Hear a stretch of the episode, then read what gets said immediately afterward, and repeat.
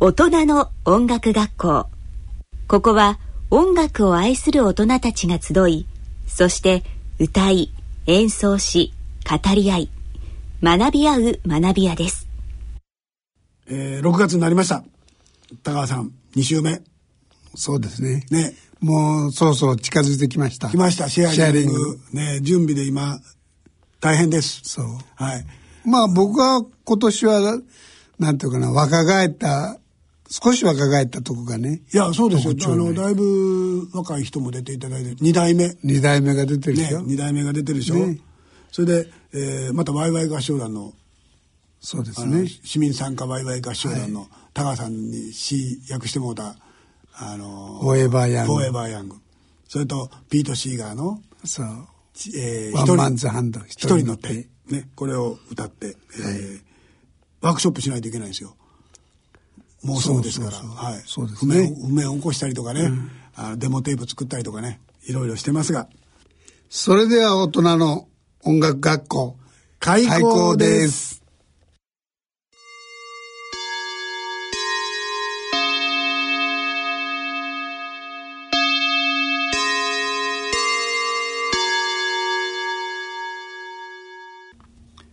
改めまして岡田真一です高川忠史です。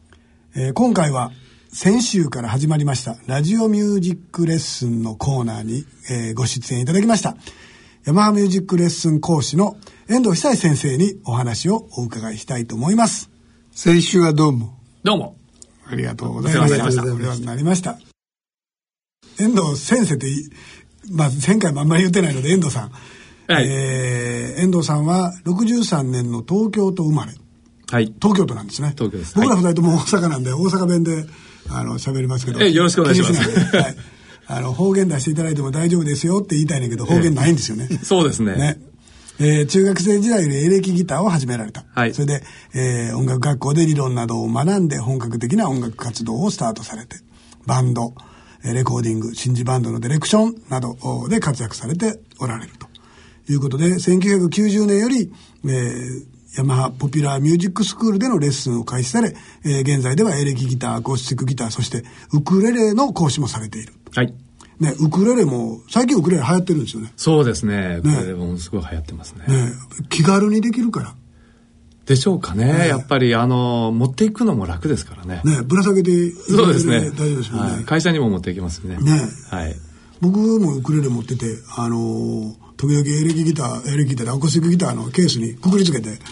あのライブに持って行ったりするんですけど、ええ邪魔になりませんよね。邪魔にならないですよね、はいえーちょっとじゃああー遠藤さんにその音楽家としての遠藤さんにいろいろ聞いていきたいと思いますが、はいまずあの大体子供の頃にこうミュージシャンになりたいミュージシャンっていうんかな、はいあの歌う歌うことはやらないんですかまあもちろん、好きで歌ったりはしますけど、んボーカリストではないですね。ないんはいじゃ。あ頭から頭からっていうかちっちゃい時からやっぱりギタリストにギタ憧リれストてになまりしたかっね。た、はい。えー少年じゃあ少年時代のじゃあ夢はギタリストそうですね。もうちょっと冷めてたかもしれないですね、人間的にね。うん、ギタギタリストになりたいっていう、無理じゃないみたいな。そんな、そんなことで。無理じゃないとぼうんぼーっと生きてましたね、ずっだからとねでも音楽家になりたいなとかって憧れはもうずっと、やっぱり、多分み皆さんと同じだと思うんですけれどもあ。ーそれあいくつぐらいのところなんですかそれはですね、結小学校5、6年の時ぐらいからちょっと気にはなってましたね。あの、ラジオで FEN とかを聞いてたんあー FEL 危険ですよねはい。東京はあ、そう、あ、そ うですね、席。そうか、大阪聞かれへん大の。阪 FEL 危険ですあ、そうですん。ええそれでなんか、ちょっと、羊毛を聞いていた憧れてましたね。わかりもしないのにね。 はい僕もちょうどね小学校5年生やったかなぐらいの時にビートルズが来てねほんであの当然武道館は行けないでしょ大阪やから遠いからねでテレビで見てあ僕はこれになりたいなと思いましたもん、はい。ほんま。うんそうか。だからじゃあ原点は、そういうのですかそうですね、原点はその当時、こう、聞きやすかったんですよ。あの、オリビア・ニュートン・ジョンであるとか。ああそうかそうかの80年代カーペンターズとかがすごいベスト1とか2とかにいる時代はで、いはいはいはいでまあ、すものすごく子供にも聞きやすくて、で英語だしかっこいいし、おーうんだけどこう聞いてるともうちょっとかっこいい音楽が探すとあるらしいんですけどなかなか当時はロックですよね、その当時の、なかなか情報が入ってこないし FN 聞いてもあんまり上位にはこう上がってこ上ながかっってたこなかったあーのででその頃は、え影響を受けたアーティストって言ったらじゃあそうなんですだからカーペンターズカーペンターズだったんですけ どもあのカーペギンタターリストとは縁遠いじゃないそうなんですよ。それであの、最近そういうの聞いてるんだって、ちょっと年が上のいとこが多いもんですかはいら、はいはい10歳以上ですね。はいはいえー僕ぐらいの年ですねそうです、そうです。はいはいそのぐらいの、あの、兄ちゃんとかはいが多くて、そこに行って、こうなんだよって言うと、うん貸してくれるわけですよあ。レコードをあ。れまだレコードだったんレねコード、はいはいレコードを貸してくれて、なるほで、まあ、かっこいいロックが聞きたいっていうとうんうん、パッて貸してくれたのが、ちょっと、ローリングストーンズの地の塩っていうアルうんうんうんうんバムと、あと、えっと、キー・オブ・ライフ、えあーースティービー・ワンスティービーワンダーダだー、スティービー・ワンダー。ちょっとね、小学生には、 ちょっと難しい難しすぎたんですけど、そんなところでなんかこう、なんか聞きたいものが手に入らずもがいてたうん少年少年時時代だ代ですね。いきなりエレキギターなんですかそうですね。やっぱりそれも、いとこのうちからこう、これ、使わないんだったら持って帰っていいかって言って、仲間あ、ーええ、強奪して。エレキギター、ええうんおーただ、チューニングもやり方もわかんないし、弦も切れてたんですね。うんはいはいはいあり方もわかんないんで、はいはいはい1年ぐらいはもう何もしないまま、ええあ、構えて、格好つけてましたね。なるほどえねえ、エレキギターなんかそんな街に転がってませんでしたもんね僕らの時代はね高橋さんの時代なんかとんでもないでえしえょとんでもない。ガットギターでしょガッとギターね えそれあの西岡禁さんじられた遊びを、禁じられた遊び。西岡さんに話聞いたら出てくださったんですけどねこれにその時はやっぱりあのそんなギターというかねギターというものはもうガットギターしかないと、はいはいはうんで僕らの時代はフォークギターも多少あったんですよ、はいはい鉄線のギターね、はいででもエレキギターはまだモズライト全盛時代い。で、で、でもあれ弾いたらあんなん持ってたら不良やって言われた時代やから、はいはいエレキギターは直接はなかなかなかったですね、そうかもエレキギター直接の時代になっていくんですねそうかもしれないですね。直接の第一世代かもしれないですね。えーそれでストーンズとかサンタナとかに影響を受けて 小学生で 難しいですね、ちょっとね。ねもうちょっと分かりやすい音楽すぐ出るんですけどね。あーえでエレキギターだけじゃちょっとなんかなと思ってアコースティックギターとかをもう始めるんですかえうん、それはでも随分経ってもう後で、うん、後ですあねー。もうえ先生になるなってからの出来事なんですかアコースティックギターバンドの時はずっとエレキをやってらっしゃえあ、るそうですね、バンド、もちろんアコースティックギターは弾いてましたけれども、うん、通常で弾くのはじゃあエレキギターそうですね。ああなるほどねじゃあアコースティックギターはそのきっかけは何だったんですかきっかけはですね、弾きたかったで、結局、いまだにちょっとあんまりよく弾けないんですけど、あの、クロスビー・ステルス・ナッシュヤング。はいうん、あれを。フォーウェイストリートそう、そうです。うんフォーウェイストリートです。うんあれを。例の45ええ聞いた時にですね、これどうやって弾いてんのかなと。かっこいいですしね。なるほどうん。まあちょっとロックですよね、なんかね。はいはいはいアコギだけど。それまでもアコースティックギター、フォークはちょっと、っああ、て思ってたんですけど。ロックっぽいやないかと。うん、かっこいいですね、と思って。それでちょっと、まあもちろんフォークギターは持ってたんですけども、うんそれこうチューチューニングを変えたらこうなんのかなとかあ、ーいろいろいじってて、でも弾けないんですよね、普段エレキギター弾いてるとね。まあちょっと弦が硬いですかそらうね。で、はいうん、すぐ嫌になっちゃったりするんですけども。はいはいだからアコースティックギターから入った人はエレキギターも弦が柔らかいから、まあちょっとやりやすいんですけど、そうですね逆の場合はなかなか、そうですね。だから挫折でしたね、最初あね。ーなるほどうん、アコースティックギターは。そこから、こういくウクレレ。ウクレレ行くわけですね。そういえばでも僕らの頃からウクレレはあってん逆あったでしょね。そううんうん。ハワイ僕アらンの頃の方がむしろウクレレはあったんですよ。一旦なくなっているんですよね。そういったなくそうですね。ねうんウクレレは仕事でですかこれはもう、あのー昔、もうさ、もうそうですね、20、15、6、まだ20年弱ぐらいなんですけども、その、以前ちょっとテレビで、あの、太田さんっていうウクレレの神様と言われてる、ハーブ太田さん。ハーブ太田が、あのーテレビで演奏してるのをちょっと見たことがあって、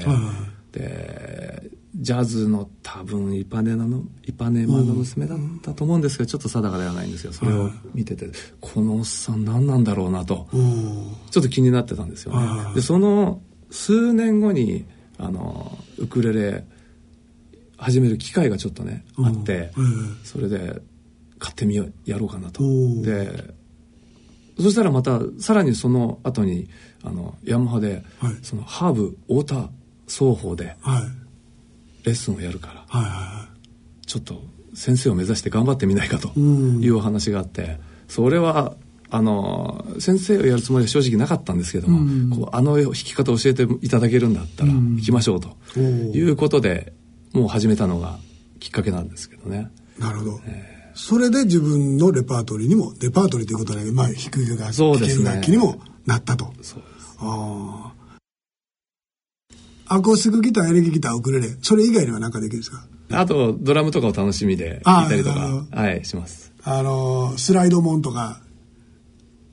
こういうやつとか。あ、それはスチールギタスチールとー。か。あの、ちょっとやらせていただいてます。あそういうの行きたいなええ もうこれがまた下手くそ でね。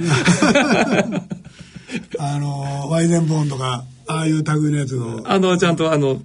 えー昔のグヤトーンっていう。あーはいはいはいねこれじゃあメーカーで出しちゃっていいのかな。はい えーっていうところのスチールギター NHK じゃないのあ、そうですか。はいスチールギターを、えー弾いて、ああなの、たちょっとウクレレのイベントとかもあるので、そういった、あの、旅にちょっと練習して、おー弾かせていただいてますけど。なるほど難しいですね。いや、まあ、そりゃそうでしょうね。ええあああなってくるとチューニングも変わってきますからね。そうですねシックスチューニングだったりしまそうすでかすらね。ね。であの、ややっぱり普通のハワイアンな感じでレッスンは普段してないので、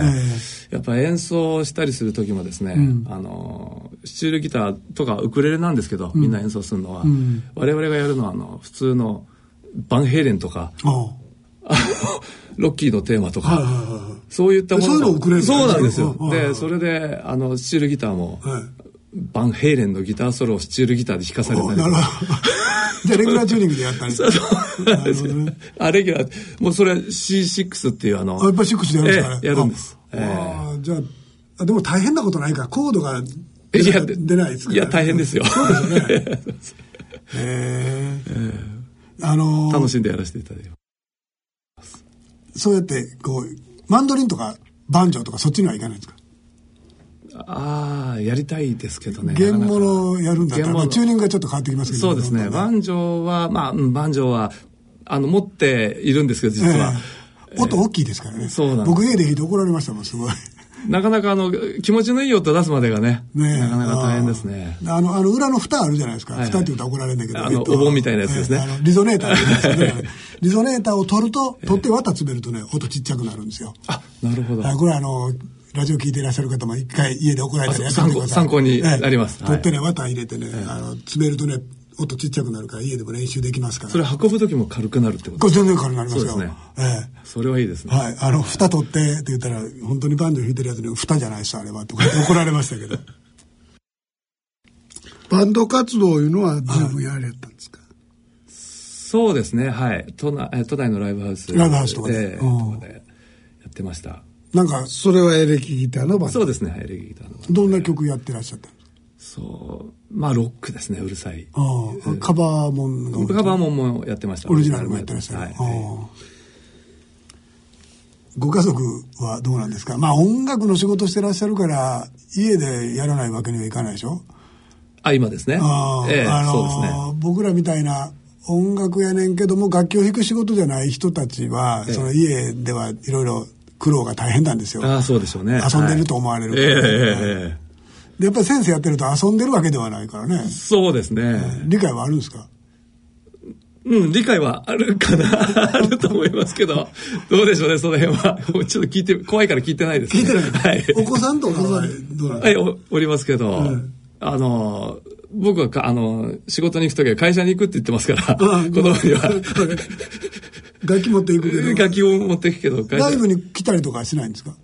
あ、時々、あの、来たりはしますけど。ああ、じゃあ、えーいい関係じゃないですか。そうですね。ただ、あのーありがたいことに、あの、すす仕事場に行けば弾く環境があるので、あのーまあ、うるさい練習とか、ちょっとひ、人に聞かせると、耳が汚れるような演奏はですね、あそうですよね。自そええ分のところ会社に行ってスタジオで。うんそうですそうですね、ちょちょっとできるからね。できるので、あの、皆さんよりはちょっとね、楽いいかでなすと、よね。家で、え家で大きな声出して練習して怒られるってえいうそのうがであったすんじゃね。ないはですかね。い。はい。なるほどね。あの、じゃあ、そんなことをやられてる遠藤さんですけれども、最後になんかあの、この曲、聴いてほしいなっていうような曲ってありますそれかけて終わりたいなと思うんですけども。ああ、そうですか。はいそうですね。うんあのー、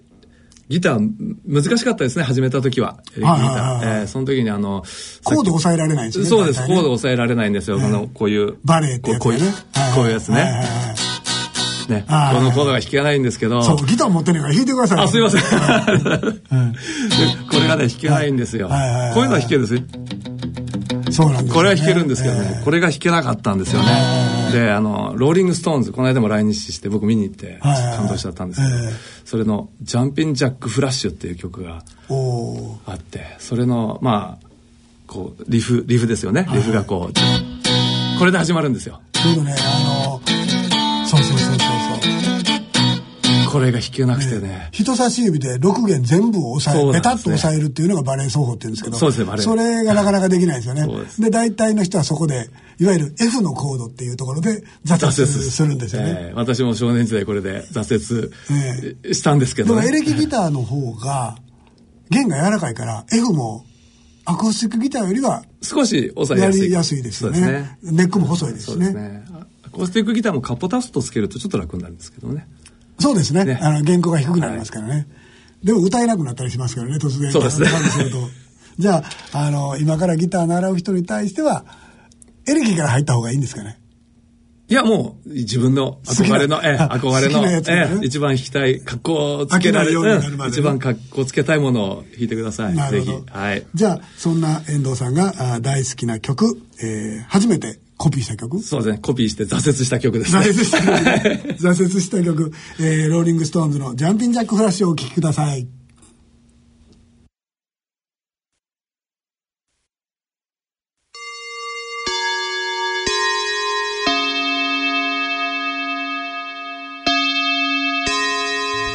I mean good night. ええ感じですね。 Eileen, good night 毎晩俺の毎晩俺の見る夢は見る夢はお前のことばかりことばかりはい、もう一回行きましょう。高橋さん、今日、どうでしたええ遠藤さんってミュージシャンミュージシャン髪の毛長い。そうね。そうでもなんか先生っぽくないねそうですね。ミュージシャンの方がそうそうそうそう近いかも。でもまあ、楽器の先生って大体そうですよ。あの、教えてる現場見ないと、先生っぽいというか、その、学校の先生みたいな人はあんまいませんからね。そうねきちっとした人は。私の見てきたのは大体学術の先生ばっかりやから、はいそういうのは先生っぽい人が多いけどでもあの研究所の先生とかあんまりなんか先生っぽくない人も多いことないですけどもあのあの理科の実験理科ああってことそなういけどうとこああいう実験の先生とかね文化系は違うね文化系は違いますねやっぱりやっぱり先生学校の先生そうそうそう国語の先生みたいな感じですよねえーさてここで番組からのお知らせです2014年度ラジオ日経大人のバンド大賞の応募があー始まります応募の要項は CD1 枚に1曲で5分以内もちろんあの何曲も応募していただいて大丈夫です毎月応募していただいても全然 OK です40歳以上の大人が1人以上含まれることもちろん一人で40歳以上なら応募していただいても大丈夫ですオリジナルコピーどちらでも OK ですオリジナルはあー番組上オンエアがすごくしやすいんです高さん実は著作権が引っかからないのでかからないはいあのーポッドキャストでも、えーオリジナルだと聞けたりします、えー毎月末に、えー応募を締め切りまして月間の優秀曲賞を決めます、えーここれらをおまとめまして年間のグランプリを決定していきます詳細は大人の音楽学校の番組ホームページ内で掲載をしておりますのでぜひこちらでご確認ください、えー番組では疑問質問ご意見ご感想もおお待ちしております、えー宛先はこちらラジオ日経大人の音楽学校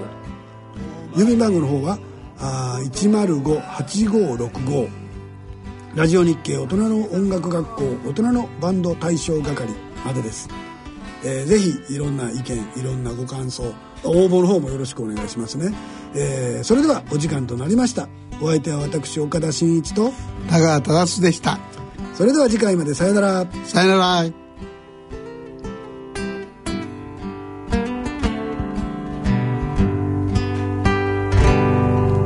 一人寂しい夜はいつでも思い出すよ星のように輝くお前の優しい瞳